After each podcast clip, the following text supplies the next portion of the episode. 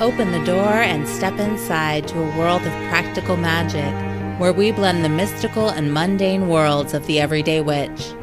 Presented by Wise Woman Witchery and hosted by Emily Morrison and Veronica Wade Lewis.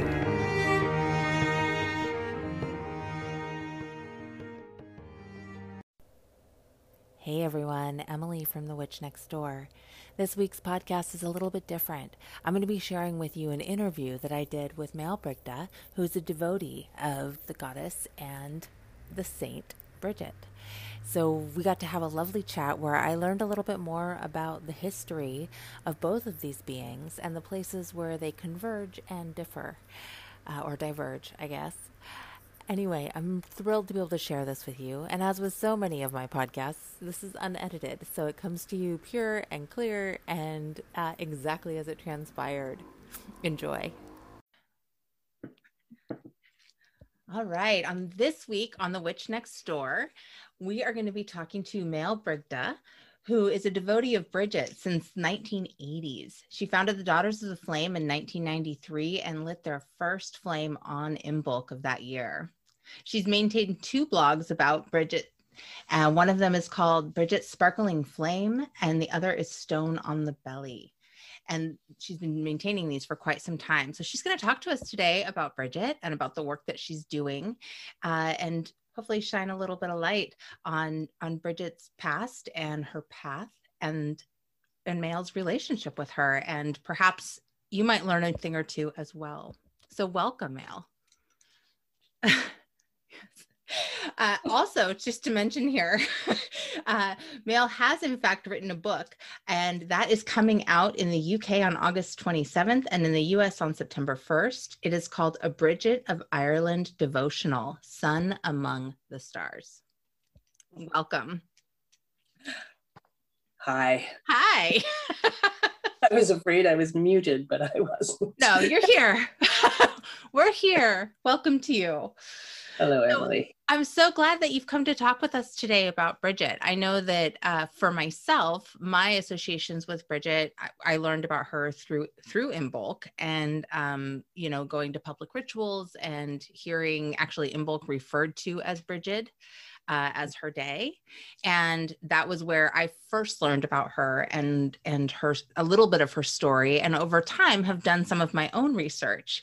But i'm certain that my research has is nowhere near the research that you have done uh, because clearly this is a goddess a saint who means so much to you and you've dedicated a lot of your life to really connecting with her and sharing her story. Mm-hmm. i have yeah. She's my gal. so can you share a little bit about well about your connection with her and how how you ended up on this path as as a devotee? Mm-hmm. Well, I was raised Catholic, mm-hmm. as many people who love Brigit have been, though not all by a long shot. and um, I left the church uh, I don't remember when, 70s probably, when when I had an argument with the priest about abortion and how unfair it seemed to me. Um, the churches stand on it. But, um, and then I just sort of wandered off and um, had no re- religion for a while, but I felt like a real emptiness in a way um, because it's one thing to stop believing in God, if you can do that, mm-hmm. which I managed over many years. Um, but it's another thing to give up all of the rituals of life and the community that go along with the religious path. Um, and so when someone would be sick or dying, or I was going through a personal phase in my life, I had no no ritual and nothing behind it. And I needed that. So eventually I, I thought, well, uh, what I want is a female god. but at that time, I didn't know of any. I mean, I am very, very old. No, not. but but this was before you know the goddess movement got rolling and that sort of thing it was actually probably right around the time that it started but i hadn't heard of it yet so um, i was in the in the women's movement and an activist and all this sort of thing so eventually i started to hear about um, books about the goddess and and so or goddesses mm-hmm. um, and so i first got introduced to inanna. And just kind of fell in love with her. And um, of course, all of the poetry I was reading about her was from the ancient texts in um, the Wolkstein Kramer book about her. And, and I really, really do have a fondness for Inanna. But what I wanted, I realized was somebody that I had more of a cultural connection with. Um, because it felt a bit weird for me to be kind of just opting in when I didn't know anything about her culture and I didn't come from that place. Uh-huh. Uh, so it just didn't feel completely right. Um, and then I eventually came across a couple of paragraphs about this Brigit, this Saint Brigit, who was really a goddess and that had this perpetual flame that was put out uh, during the dissolution of the monasteries. And and I mean, she was Irish, and I'm like about half Irish, and and uh, always identified with that. So I just I just started to focus on her and trying to learn more about her, which was very difficult at that time. In our library, we had one book about her, which actually now I realize is amazing that we had that at all. And that was Alice Curtayne's book, Bridget of Ireland. Um, and I still think it's a great book. It was written in the 50s. And, and then one chapter in Lady Gregory's Book of Saints, I think it was. And, and that was what I had to build on for quite a few years, actually. So um, that's how we got rolling. that's how you met. That's right. it was kind of a blind date. And yeah. then as you as you learned more about her it sounds like it started in kind of her role as a saint. Is that accurate? Um excuse me. Well partly. I mean the first book the first mention i saw of her was in a book um i'm blanking on the name barbara walker the encyclopedia, women's encyclopedia of something or other. I used to know these things. It's a great big book, and it's got a lot of uh, any kind of saint or any kind of spirit or any kind of anything that might once have been a goddess. Um, she's got in there. There's a there's a lot of holes in the research, uh-huh. um, so it's not a book that I, you know, recommend people go out and, and just buy everything she says in it, but it was a start for me. It was the first time I even heard of her. And in that context, it was as a goddess who became represented as a saint. Oh, okay. Right. And but then when I was able to get any kind of further information, it was as as a saint. and I actually now, after many years, this is this is a spoiler. I, I, now uh, see them much more separately than I did at that time from the information I was given, although separate origins kind of becoming really strongly connected now, like not just now, but over the last couple of hundred years or hundred years anyway. Um, so the yeah, saint but, and the goddess are, are from separate origins? Yeah, it, that's the way I read it. Okay. Yeah. I did not know that. well, that's the way it looks to me now. Um, obviously, the saint, any saint in a in a society that has had a lot of goddesses and gods or whatever, everything we see is going to be affected by that worldview, right? So it's not mm-hmm. that she has not got any goddess like attributes. I'm not saying that. Um, but there, there's no reason to assume that they came from this particular goddess. or this particular triplicate triplicate goddess. I'd like that in triplicate, please. anyway, so yeah. Okay. I see and so here here is my ignorance, right? My my experience of learning about Brigit when I've done my own research has really been that she uh, was a goddess who the Catholic Church turned into a saint and mm-hmm. and that is the story right and so a lot of the attributes that i have read about her having um, as a saint tie into those same attributes um, as the goddess mm-hmm. and it sounds mm-hmm. like that may not be accurate i think it's not but that was my view of her for a very long time yeah. um, a very long time I, and it was very reluctantly that i began to change my view of things very reluctantly. I mean, I started a group in 1993 called the Daughters of the Flame, right? I mean, mm-hmm. with the idea that it be mainly pagan, although I've always accepted anybody. I don't, I mean, sorry, sorry, men, any woman. anyone who identifies as a woman, um, no matter what the religion is. Uh-huh. I figure if you're drawn to to tend Brigit's flame, who am I to quarrel with you? You know. Sure. So um, yeah, so we have had Christians and Christo pagans and and and pagans. I haven't been aware of people who solely identify as other like a lot of us are also buddhists or you know whatever. I am also buddhist. Um so yeah but I, I, don't think there's anyone who's come in who was just a buddhist and was attracted to her.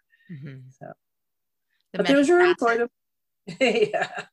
Yes. So i have a feeling you asked a broader question than that and i just answered what half of it. Is that right well, I think really what I was just saying is that I I had always had this one view of Brigit based on my own research and it sounds right. like, you know, and this is why I'm glad we're having this conversation because before you and I got on the air I was saying I love history and yeah. I love to know the origins of things. And I think it's I mean my bias is I think it's really important that we do know the origins of things especially if we're working with those energies. Mm-hmm. Um or those gods goddesses or saints or you know deities of any sort uh, i feel like that's really important. And so i feel excited to learn to learn this new piece of information and i i definitely want to know more. Um, right. um, so it wasn't really a question as much as just a statement. Mm-hmm. yeah. Yeah so do you want me to delve into it more or did you want to start in another area first and we can get to that? I would love to hear just a little bit more about about her origins if if that's okay. Yeah, absolutely. not not a mystery sect. So I can divulge everything I know. Okay, good. I can't remember if I said this before or during our interview. Um, so so if I repeat myself, you can just hold up the sign that says move along, move along. and I will do that. Um, but I guess what it boils down to is um, I have tried, and I don't I don't have access to a lot of the um, academic papers that are being written right now, so I can't claim to have written every academic paper written about her, but I've read as many as I can. But more importantly, what I've tried to do um, is to read the original texts and to learn about the folklore. Um, because we've kind of got two, two streams. We've got of information. we've got what was written down in medieval texts, and we've got the folk traditions that have carried on. Um, and so, putting the folk traditions aside for a moment, although they are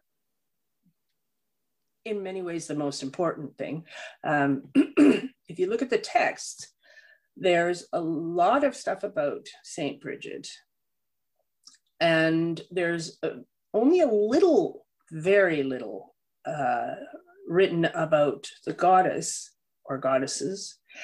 Um, and this the the texts about Saint Brigit start longer ago. Like I think the uh, first mention, and you know, I'm, I don't have a psychedelic memory here. I know I do have a psychedelic memory. I no longer have a photographic memory, but um, I think that the first mention of the goddess is in the ninth century.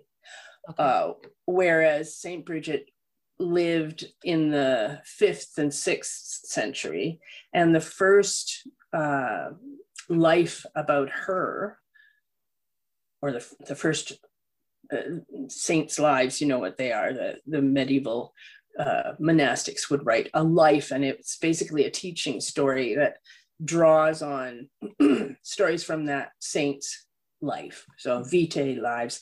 So, the first one about her was written maybe 100, maybe 150 years after she died. Um, so, we're talking like I don't know, seventh century or something. So it's like a couple of hundred years older than the first writing about the goddess. and but what more importantly, uh, how old they are doesn't really matter. It's just interesting. So yeah. I'm talking about it. I find it interesting too. So I'm glad you're talking about it. but what's in them is so different. You know the the saint that emerges from the you know the personality of the saint that emerges from the writings about her is is very different and uh, from the goddesses. The goddesses have particular um, areas of of concern that most of us know about. Like there's the the three sisters who are the matrons or patrons or whatever of uh, poetry, smithcraft, and healing, um, which are uh, water is necessary.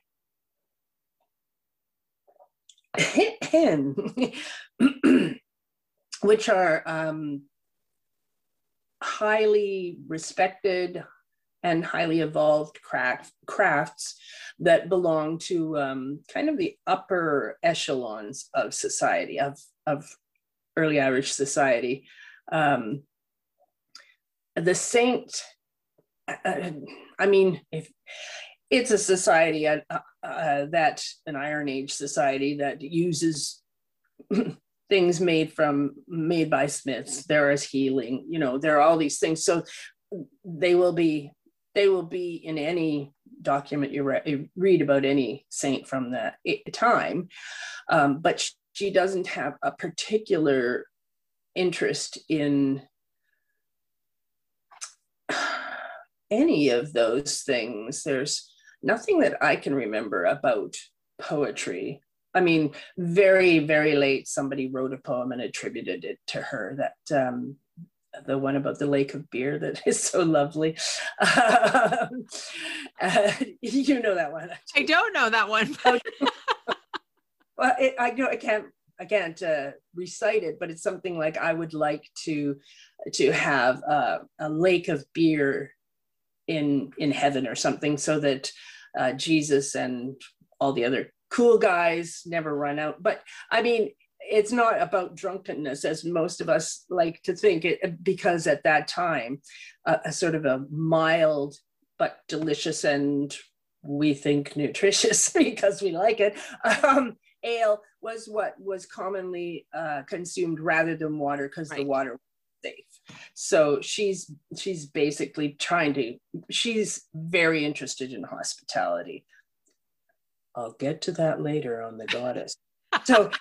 So you'll see healing stories and stuff that she definitely is interested in in healing and who wasn't in those days sure. um, hospitality is a huge thing for her well i'll say it right now there is there are three other Brigits, or Brig, I think is the name that you will see it under in, in the old texts, who may or may not have been goddesses.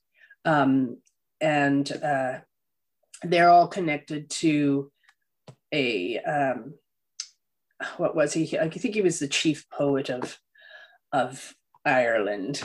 I mean, it's it's not really all of Ireland because Ireland wasn't a one connected unit at that time. They were uh, much smaller territories than that. But um, he was a chief poet, and he had a a, a mother, a wife, and a daughter who all had the same name.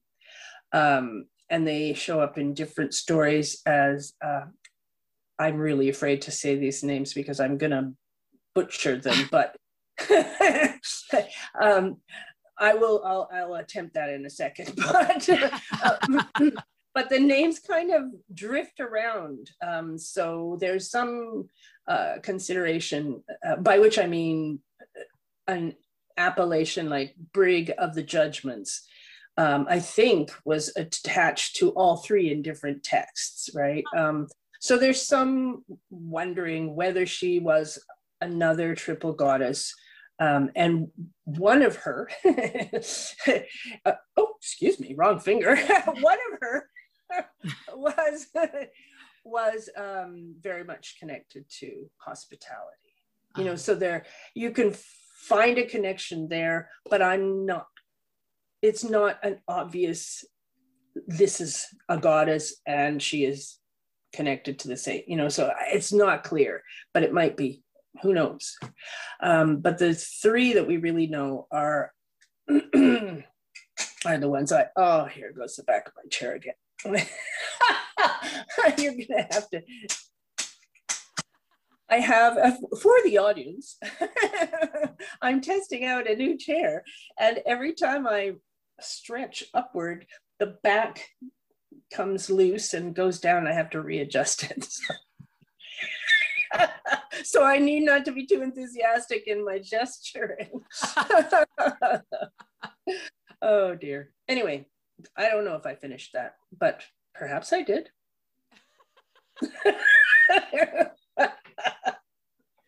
I think you were talking about the three. Uh, I think you were about to say something about three more, or three, three something.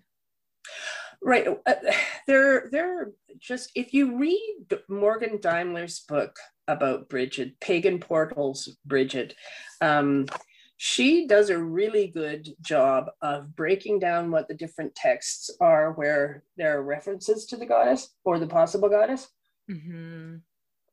And and that is when I discovered, oh my gosh, there's not that many. So there's the there's the one Cormac's glossary uh, with the three sisters, daughters of the Dagda, okay, mother unknown, um, and not much is said about them.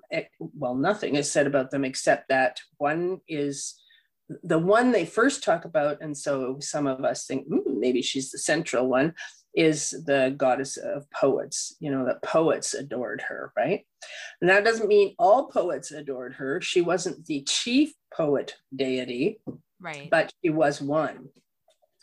And um, then she has two sisters and one is patron of smiths and the other is patron of healers so that's really all that's said about them but there's actually a lot in those three tiny lines right? Yeah. that you you can mine a lot from just that right? Um and then there is the the three that i talked about whose names i'm afraid to say. You don't have to. And uh, one is, uh, well, I, I can say her name, um, Brig Ambue, I believe is how it's called. She's uh, that Ambue means, um, I'm sure I'm saying that wrong actually, uh, but it means cowless literally. And it's it's an, a, term that was applied to the Fianna. You know the Fianna? I do not. Well, they were um, a a band or bands of warriors who were young they didn't yet have their own land and and cows you know they uh-huh. didn't have their own because cows were the major um, monetary yeah, the currency currency yeah. yeah so they didn't have their own land and at certain times of the year they wandered around uh, living off of the land hunting and whatnot kind of almost outlaws, but in another way, they weren't outlaws because they were actually protecting the boundaries for the king, right?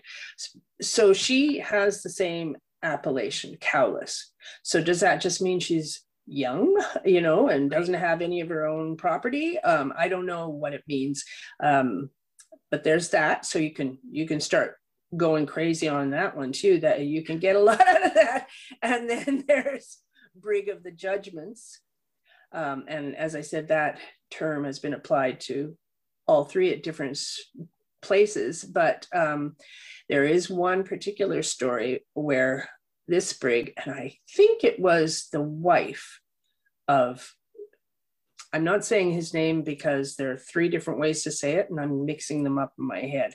But the chief poet, um, he had made a judgment about women, and we're talking again about you wouldn't call them the gentry, but the the nobles, you know, the the moneyed layer of society um, he had made a judgment about women's right to their own property. I think in a I think in a situation of divorce. I can't remember exactly what it was, but anyway, he judged poorly. And if you judge wrong, um, the deities are not cool with that, especially the sovereign goddess is not cool with that. So she actually corrected his judgment on that. And she judged, I, I think it was she made a judgment that in in a case of divorce, women could keep their the property that they came into the marriage with. I think that was it. But anyway, when she did that, that sort of restored the balance, the you know the kind of right relationship um, to the land and and the tribe, if I'm remembering it correctly. And what was the third one? Hmm. Oh, the one that actually launched me on this, uh, which is Brig Hospitaller. Yeah. Uh-huh. Yeah. Okay. Um, and then there's another story in uh, Lebor Gabála Érenn, I think. Hmm. No, I shouldn't say that. There's another story somewhere in the text about a, a brig or a Brigit, and it doesn't say if this is yet another one because this could have been a title. It could have just been a name but it's there's it comes up.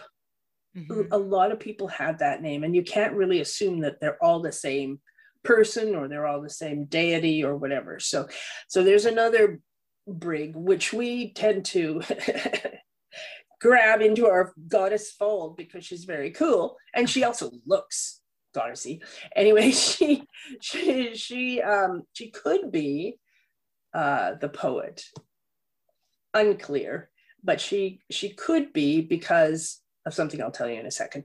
So she shows up in in um, in a text where she is in the company of uh, she possesses, I believe, um,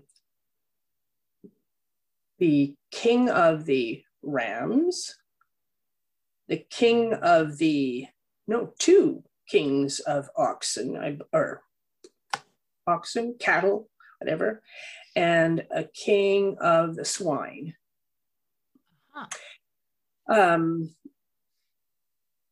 and also, sort of in their company, somehow unclear relationship. There are, um, I think, three, I can't remember, I think three demonic voices uh, when there is transgression. So, like transgression of, uh, upon the land, uh-huh. kind of like the error that um, I'll just try it, Shenechan made um, around women's right to possess their their goods. Uh-huh. Um, so transgressions of that kind, bad leadership, a king that's rotten to the core, whatever.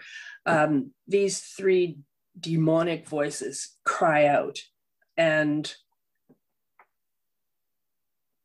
I think that's also where it says she's also the uh, the one who developed not developed created had um, a whistle uh, for a cre- a whistle in the night right so uh, which i take to mean if you've got some some something happening in the night, maybe you're going on a cattle raid or whatever, uh-huh. you can use this whistle to communicate with others. Okay. I think that's what it means. Um, Mary Condren uh, called it um, a whistle. She invented basically a, a whistle a rape whistle, but I don't see anything in the actual writing that has that says anything about rape. So I'm not sure what other information she might have had. I uh-huh. I, I just read it as a, a way of communication. So she's got these vocalizations. The reason I keep giving air quotes to the word demon is that um, in the in the monastic writings, uh, when they would be telling tales and and they they liked what was happening, they could support it in a sort of Christian context. It tended to be I don't know angels or just good guys, right? Um, but if there was something going on that didn't fit into their worldview, uh, they would call it demonic, uh-huh. where that wouldn't necessarily have been how uh, the previous worldview would have conceived of it. So the word demon might, and actually, I don't know if that was necessarily just the, the medieval writers or if it was the later translators. I'm not totally sure about that. But anyway, just don't take the word demon too seriously because who knows what exactly that meant. Right. Elementals of some sort, who knows. Um, and so so that that person is really interesting to me because of her connection to to sovereignty right uh-huh. um, i mean the land will rebel if there's um, a bad king and so those those uh, cries out against transgression mm-hmm. fit in with that but also she possesses or has at least in her company four sovereigns of their own lineages right so so that's how i read her i think it was morgan again who suggested that she may be uh, the patron of poets because of all of the vocalization in there.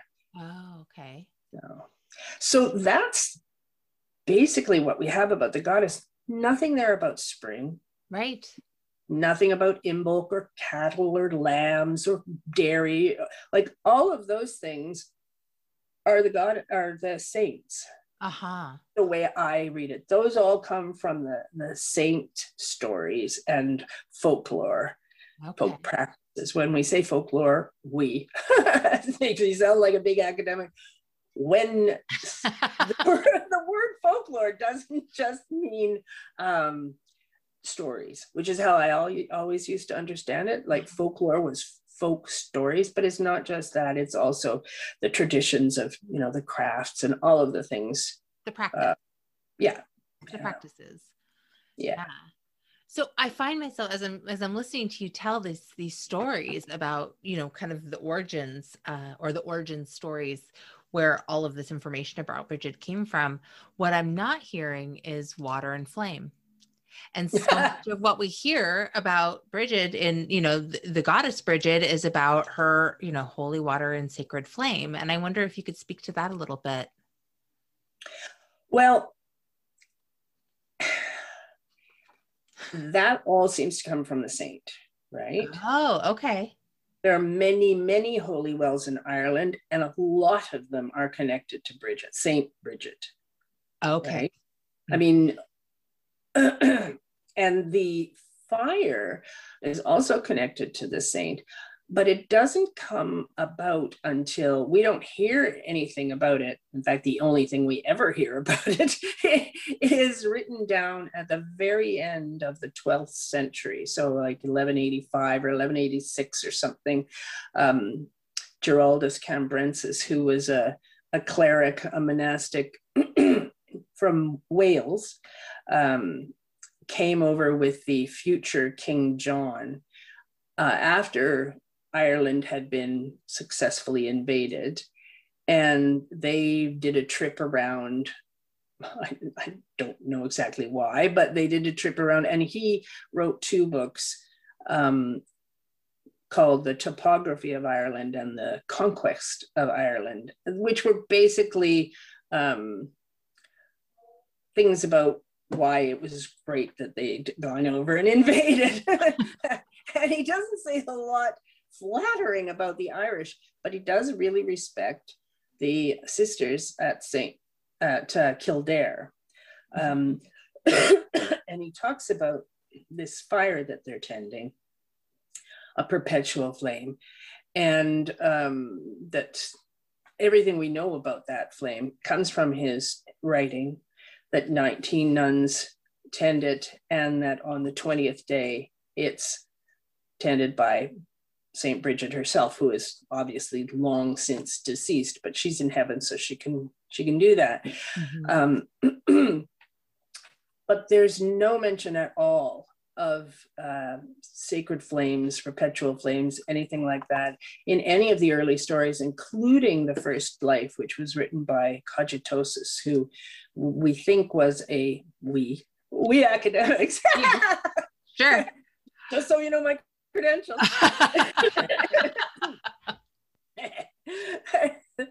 it is believed that he was a monk at Kildare, but like I say, about a century or so after she died. Um, and he describes the church in quite a lot of detail. He describes the city of Kildare. He makes it sound a lot bigger than it probably was, uh-huh. I think, uh-huh. um, because there was, uh, no, it doesn't matter. But anyway, um, there's no mention of anything like that. He describes that the women come in one door and the men come in another door. There's a um, partition.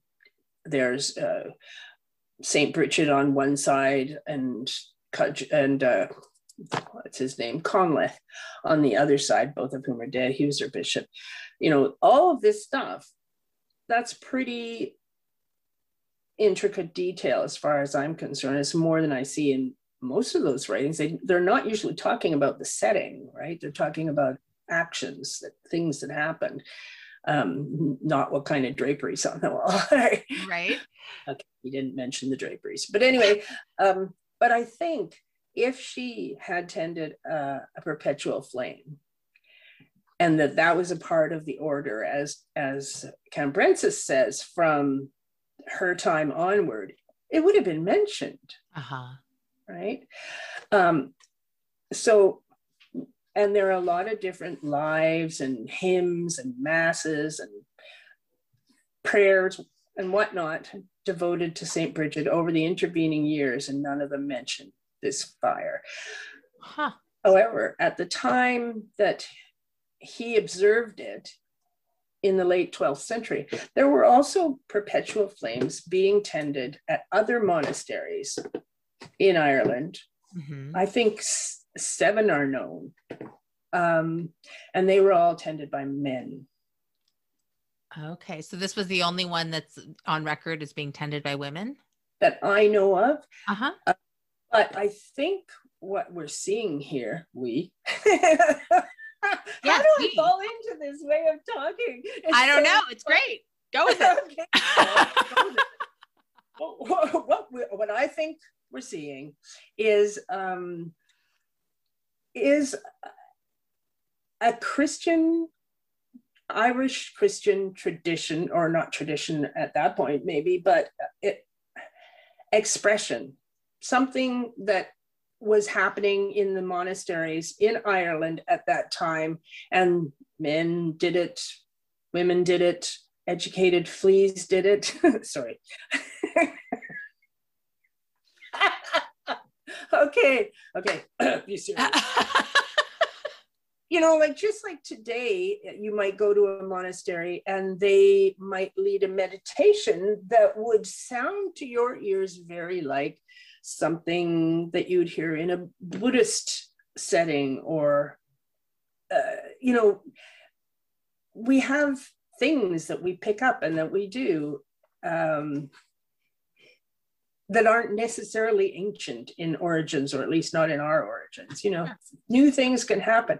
And also, those flames were, were not just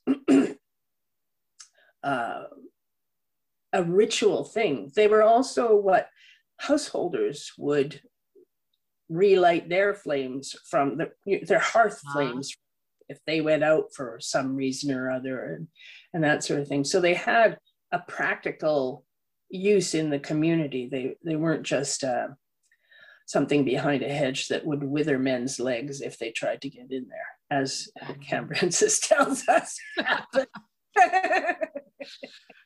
well right the things that are practical in nature so this is this feels to me like that leap between not leap but bridge i guess between um sort of that that more religious saint piece and then more of the um like just lay people there's that bridge between relying on these monasteries for something like flame mm-hmm. which is necessary for survival and then because of that it also it, it gets elevated you know things that we need for survival in my mind end up becoming elevated and so the tenders of the flame would then become elevated now i don't mm. know if that's accurate or not that's just as you're speaking that's what's landing in me mm-hmm. um of, of fe- feeling like there's that bridge between uh saint and goddess in folk tradition mm-hmm. i don't know if that makes sense it just did in my body as you were talking sounds good. I mean, I think these people in the community already had a lot of power, right? Yeah. Uh, the monasteries had, sure. I mean, in by the 12th century, yeah, that's Ireland was mostly, and no, we're really wandering into territory about which I know very little. so, so don't let me get away with too much. But, but I mean, when St. Brigit was alive, at the time, just Bridge. Um, that was she was born in like the mid fifth century and lived 70 or so years. Um, Ireland was mostly not Christian at that time. uh, there, there had been Christians living there, you know, for some while, but they were they were not in religious communities. You know, she was one of the first um, people to start building communities prior to that if you wanted to give yourself over as a, a religious person like as a nanga i don't know what they called themselves a koilich is one name i think um, uh, if you wanted to do that you'd still live with your family right um, so christianity in ireland was um, not large and not really organized. It was certainly, and didn't even become diocese until much, much later. Um, yeah, but by the time uh, that Cambrensis was there and the nuns were tending that flame in Kildare, uh, those people would have had a lot of a lot of clout in the community because they'd be this large organism you know that there's smithcraft there's you know there's a lot going on there. Um, a lot of people would have worked for them. I don't know. Uh, i don't know how it would have worked but i think they already would have been uh, empowered they're big mucky mucks yeah or at least the abbess and you know and whatnot would have so i don't know but yeah. i've never heard of a folk tradition of tending the flame, mm. right? But there is a huge folk tradition of tending wells. You know, so uh, if you had a well on your land, and and I shouldn't even just speak in past tense because there are still families who are tending the wells on their land. Mm. Um, so you you make sure that it's in good nook nick you know you make sure people have access to it you um, you make offerings there you just you just make sure it doesn't it's not forgotten mm-hmm. right a lot of them have been forgotten now but um, a lot of them are still being tended. And that's that's a massive folk tradition. Uh-huh. Interesting. Yeah i think i have i have read stories of um fire keepers but i don't know the origins of those and I, I i can't reference it in my brain in this moment. I just have this vision having read something at some point about people tending flame uh, and keeping it going for the community and that's what I mm. thought of when you were talking about oh, the monasteries. Okay. But um, but again, well, that's I, I, don't know where that's coming from. It's just somewhere in the files of my brain, which mm-hmm. I've read way too much in my life that I just couldn't tell you where that came from. Uh, but I love. And it sounds totally reasonable to me that there would be people like that right? Right. If if you didn't have a monastery i mean there isn't a monastery next door to everybody you know you're, you're not going to walk 20 miles hopefully to get there so but i i don't know anything about that. Yeah yeah i i, I clearly don't either. But you read it so you're i read it somewhere uh, you know but anyway but i love this vision. I i, I have seen images of um of springs and wells that have been tended to and uh, cared for and i was even thinking about even here in the states i know of a couple places uh, where there are like these artesian wells that communities hold to gather water and uh, mm-hmm. and there are people who care for those and so it's that same idea you know water's life it's mm-hmm. yeah, it's really powerful yeah yeah. Yeah. And I just want to say that just because I'm saying that I think the origins of the flame tending, um, you know, the Brigidine flame tending is Christian, doesn't mean I think it's not valid for us as pagans. Mm-hmm. You know, I I'm not going to stop tending the flame until they make me. the dissolution of Mael Brigde's home. Um, yeah, I mean it's it's it's such an important practice, and it has so much of value that I don't care whether it came from an ancient. I mean, obviously, I care whether because I like to know, yeah. um, but I don't care that it didn't come from an ancient pagan practice. I don't mind that it came from a, a Christian Catholic practice at all. I think it's cool. I mean, St. Brigit was a Christian and I like her right. a lot. You know? Right. So why would I mind? Um, yeah. So this isn't me saying we should all give up the flame and tend water instead. Although I do think the, the well or water, spring water, whatever your local river, I think that's an amazing practice. Mm-hmm. Mm-hmm yeah actually that just made me think my husband is really involved in um in cleaning up the creeks here in our town. And i just thought of that as a way of tending you know another just another way to tend water and care for water in that way. Absolutely um, yeah it's it's beautiful and important. So, water's life. The extent of my well tending is that i have numerous places in the yard where birds can bathe and squirrels can have a sip and insects can drink without drowning and stuff like that. I have several of those. And one of them in the winter time, I put a uh, bird bath warmer in it oh. so that there's always some water that wow. they can drink. Because when everything is frozen, birds can't drink ice. Right. They can't eat snow. They need, so that's my my well tending. I love it. It's wonderful. yeah. So I, I wanted to kind of loop this back to you. So we've learned a lot about sort of the origins of Brigit. and I want I wondered if you could talk a little bit about Daughters of the Flame and what that is. Um, yeah, what that is. Okay. well, that going back to that very first thing that I read, Ah, Women's Encyclopedia of Myths and Secrets. That's what it was called. I could see the book. Right. Um, well, that was when I learned about the flame being extinguished. And honestly, it wouldn't have mattered to me whether it was a pagan flame or a Catholic nun's flame. It was a beautiful practice. Actually, I, sh- I can't speak for myself. at that time in my life because probably it did mean more about, uh, that it was a pagan flame.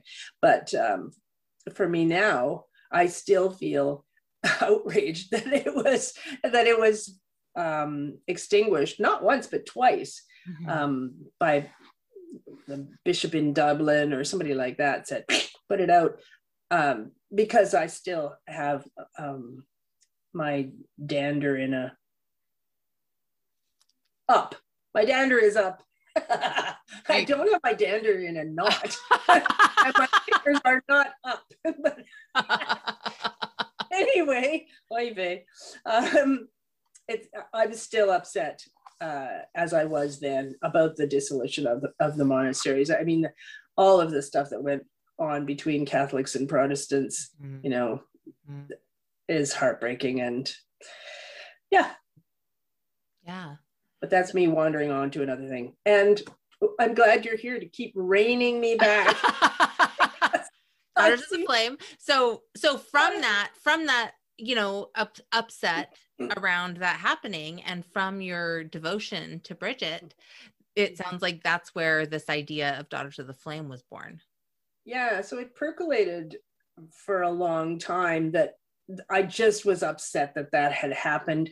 And I thought that we needed her flame in the world again. Mm-hmm. You know, I I thought we need this thing. We need this devotion to her. We need to be tending her flame. but what happened was I just got to a point in my life where I felt like I had a little bit of energy, a little bit of creative time available, and I wanted to do something to be of service to her. Mm-hmm. And um, so I thought about different things. I don't remember what they were now, but uh, the one I settled on as being doable, I could do this, um, was was starting a, a flame tending group. Mm-hmm. Uh, uh, so I inducted a bunch of my friends, yeah. some of whom a very small number of whom actually knew who she was, but the rest were persuaded by my my passion. well, we weren't 19 at the beginning. I forget how many we were. I wanted to get to that number, mm-hmm. but it took a while. I mean, this is pre-internet, uh-huh. and uh, if there were pagan magazines, I certainly didn't know about them.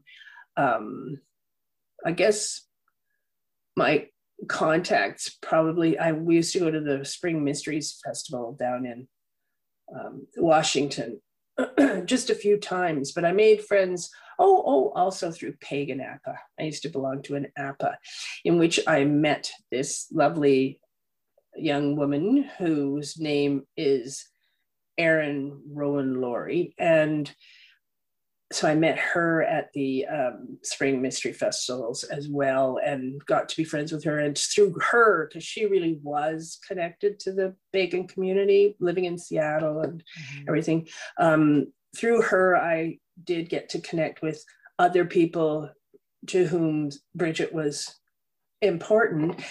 And somehow or other, uh, Margot Adler heard of us. I don't know how. And so we showed up in the back of drawing down the moon for a few years or a few what do you call it? Rev- revisions?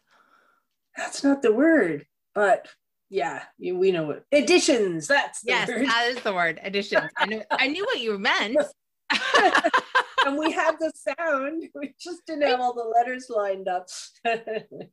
So that was that was what really got it uh, started getting people who were interested in her um, connecting and and uh, and we just sort of grew from there. Yeah. But daughters of the flame has had a huge impact on my life. I mean because i know i have as an activist i have been in uh, what do you call them collectives uh-huh. and I know how irritating and, and distracting and distressful they can be. And so I decided at the very start that I was going to just run the show. That it was not going to be a big show. It was just going to be us tending our flames, but I, I didn't want to have to get into debates with people who hadn't the investment that I had in it. I mean, there's no one else who has been in the Daughters of the Flame throughout its existence, besides Brigit and me, right? Uh-huh. Um, and since I knew that I was going to be the one who was going to be have to, having to do the work, I wanted to be able to make the decisions um, be things that I personally could live with.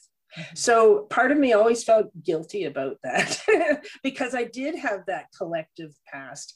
Um, and I, I, mean, I just said terrible things about collectives, and I, I, don't actually think that they're bad things. I think they're great things, but I've had, um, you know, a chronic illness for many, many years. I have a lot of fatigue. I don't have the energy to do the kind of processing that's necessary for a, a, collective to work. I just don't. And I want to interrupt you and just say I totally hear what you're saying, and I think the word is complicated.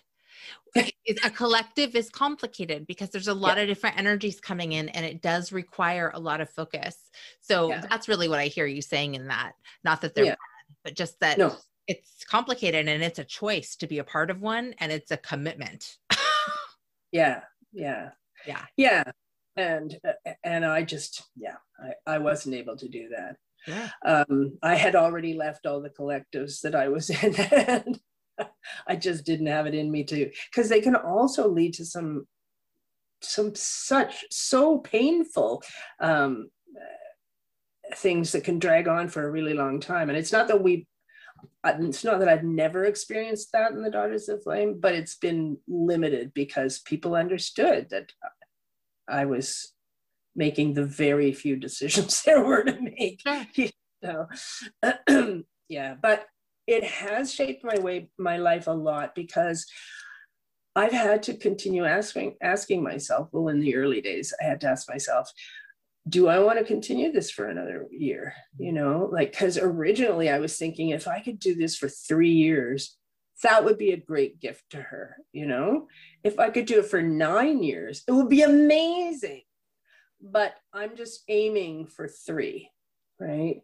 And um, once three years had passed, and you know, it, it was a lot of work in some ways, and I did get some crap and and i had that energy problem and also i've always had a, pro, a, a difficulty just committing to one group or another and you know we can lead this back to my childhood where we moved so much but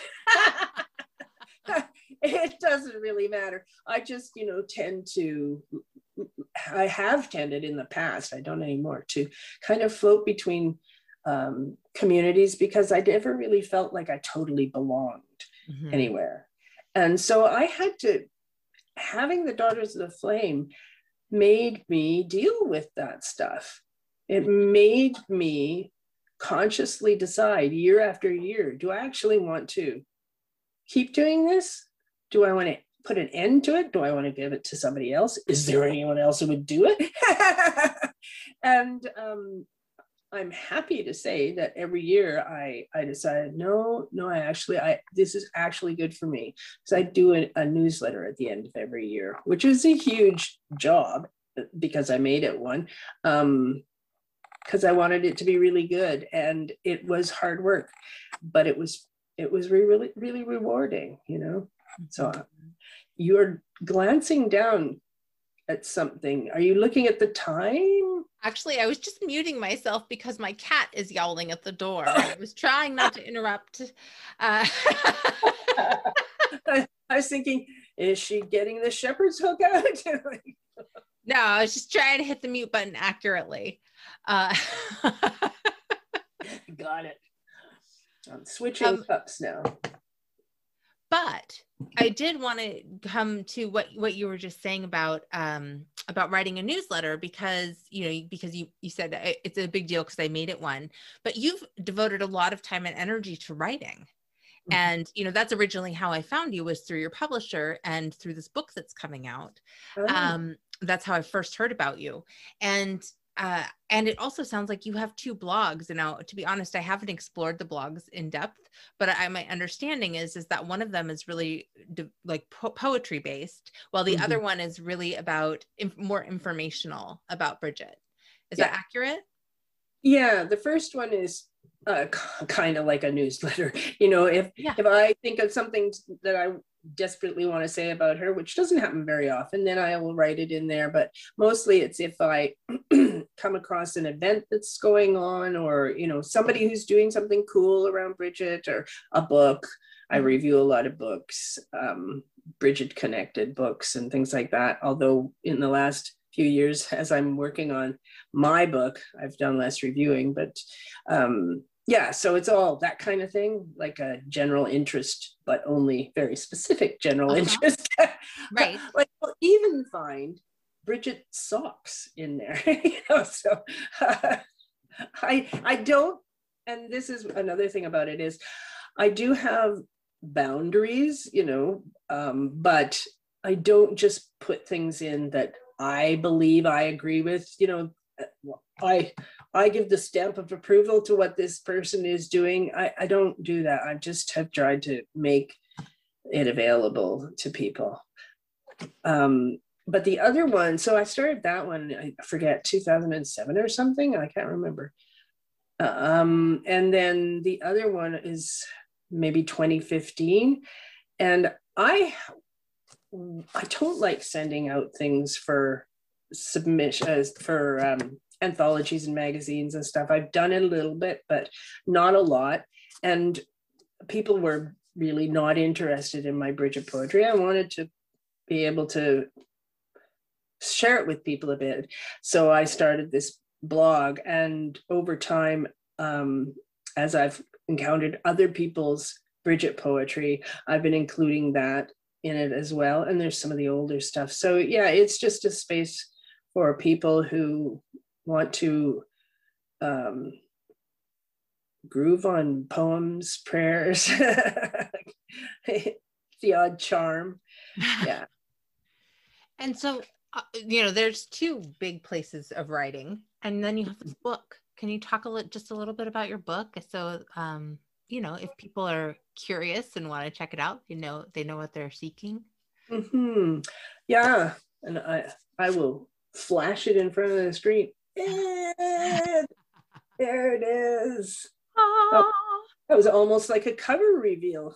Right. It's so oh, exciting. remember, this isn't video. This it's not, but I get to see it. I just flashed the book in front of the screen.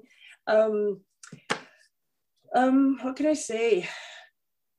I've spent uh, a decade or more working on this book. At first, I didn't realize I was working on this book. Um, I had already written a few poems and prayers to her because I didn't have anybody else's, so I had to write them. And that's actually a big impetus for this book is that I wanted to have this book. I wanted to have a, a book I could turn to that would assist me in my contemplation of Brigit, really, you know. Um, so and I that is not to say I don't like books that are out about her. They just don't serve that purpose for me, right? Um, but when I was uh, diagnosed with cancer, it scared the heck out of me. And I, in 2011, I then started really intensely writing prayers, please help me, basically, to her. And somehow that evolved over the following year into just writing, I wrote, I think about 250 poems or something in that first year, maybe not quite that many in the first year. Everything I read about her, uh, everything I explored that made me think of her, I just wrote a poem about it. And uh, so there's what you find in the poems is it's not just my journey, there's some of that. But I would say the majority of it is um, is the many different perspectives of her that I've gleaned through my reading, you know. So, and, and when I decided it was going to be a book, I, I chose to go with poetry because that was the only way I could think of to approach all of those different aspects of her with the same um, intensity of gaze, I guess. If I was going to write a novel with her as a character, I would have to choose how she would be you know? But in in this i can look at her from different perspectives. Some of them i have blended the goddess and saint together because that was how i received her and that was how i knew her for a long time. Um, some of them are clearly about you know the goddess materials some are clearly about the saint materials that i've uncovered. But i think they're all well there might be the odd one that's a bit silly. I can't remember. I've certainly written the odd one but not all of my poems got into the book so i don't know. Uh, but most of them the vast majority are connected on some emotional level you know to her and to to um, some way of looking into her or looking into the the devotion, the practice, and the importance in my own life and in other people's lives as well. I just, you know, I think when I first encountered her, I I thought this is amazing. I love her. You know, I will spend some time with her and then I'll move on, you know, I'll find some other deity um, that I want to explore. And the same thing happened when I decided to explore my heritage. And I started with the Irish and I never got past it. so um, she just has endless fruits, you know, they're just, it, I have never found anything in my life that I couldn't in some way uh, gravitate to her with you know that she wouldn't have something to say on it if you know what i mean. Um, so i'm not i'm not somebody who has uh, heart to heart well i i have heart to heart talks but i'm doing all the talking. I'm not somebody who has visions or hears voices or you know has um, that kind of i never have received wisdom. It's all what i can find and what comes out of my conversations or it's just sitting with her or whatever. I know some people, a lot of people seem to have a more um, dynamic kind of relationship where they they say Brigit told me to do this or Brigit pushed me into that. I've never had that um, kind of experience, um, but Brigit has certainly been with me every step of the way. Mm-hmm. Right? Well, we all receive information differently, right? And we all yeah. it's the same thing about relationships. We all do relationships differently. Mm-hmm. And and so the way we connect with we might all connect with people, but we're all going to do that come at that from a different angle. It means something mm-hmm. different to each of us. Yeah. And, and for a long time I felt bad that I, you know, I'm kind of waiting for that sort of, you know, like and feeling like I was failing, you know, it as a spiritual person in not getting them. And finally, I I just said to accept what you've just said. Like yeah. everybody's different. Um, I'm I'm a one foot in front of the other person. Mm-hmm. That's okay. Well, and I think that's a really important thing for people to hear just is that it's not, we're not all going to get messages in the same way. We're not all going to connect with each other or with deity or, you know, whatever it might be in the same way, but it doesn't mean that we're any less connected. Mm-hmm. And yeah. yeah, that's, I think that's really the like nugget there that I'm taking away. yeah. yeah. Yeah. Yeah. Yeah. Yeah. I may have my strong opinions about about the lore and the origins and all of that sort of thing. But that doesn't mean that I think that someone who has a totally opposite take on it is has any less valid a relationship. That I don't think that, you know. Absolutely. Yeah. Well, I want to thank you for taking all this time to be with us today and to share so much information about Brigit and about your own experience with her uh, as well as the work that you're doing to not only connect with her for yourself, but the way that you're bringing her into the world for other people to connect mm-hmm. with as well, which there's just, it, that's really powerful. Um, and I know I checked out your website. And so I'm going to go ahead and put that into the description of this podcast and then uh, into the show notes over on my website so that people who want to come and check out you know all, all of your offerings your blogs your book uh, also i noticed you offer some classes so mm-hmm. you know that people can connect with you in that way great Yeah. Thank you. Do you want to say the name of your, of your website? Again, I'll put it in the notes, but just so people can hear it for those that are audible learners. I think it's just called a Brigit of Ireland devotional, but Your Um, website? the website, I don't know. I started it for the book, but then I started thinking, well, why don't I add my classes and stuff there too? So oh, who so knows what it's called? kind of new. right. Yeah, and and on the the bottom of the the home page, there are also different ways you connect can connect with me, like Instagram and Facebook and Twitter. Excellent. Yeah. Wonderful. Oh well, this was really fun. I I enjoyed talking to you. Thank, Thank you very you. Yeah, I enjoyed having you. Take care. you too. Bye bye. Thanks so much for listening to Witch Next Door. If you like what you hear, you can click the anchor support link in the description of this podcast. And if you want to help other people like you find us, you can do that by, You can rate us, you can review us, or you can subscribe. right? And Yeah. you could do all those things. You could just click the little stars, you know, and give us like Little some gold stars and a little comment. Yeah. How was this for you? You know, whatever. Love it. I totally love it. it. That way, people who are checking out podcasts will be like, hmm, that Veronica and Emily sound like an interesting listen. I think I'll pop over there. Or, wow, they're off the hook. We'll go listen to them. Those people can't stop laughing. This must be some, there must be something good here. I could use a good laugh. Yeah. Anyway, so do that, please. We'd appreciate it. It does help other people find our podcast, and uh, and then we also really love to hear from you. So if you have feedback, that's another way to get it to us. Uh, you can also always write us at wisewomanwitchery at sonic.net.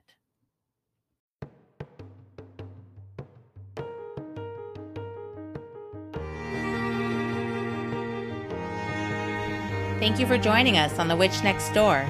Join us next week as we explore more ways to make every day more magical. Can't wait? Visit wisewomanwitchery.com or follow Wisewoman Witchery on Facebook and Instagram to stay up to date on all current offerings and be a part of the tribe. All episodes are created by Emily Morrison and Veronica Wade Lewis. Music written and performed by Jean Cornelius.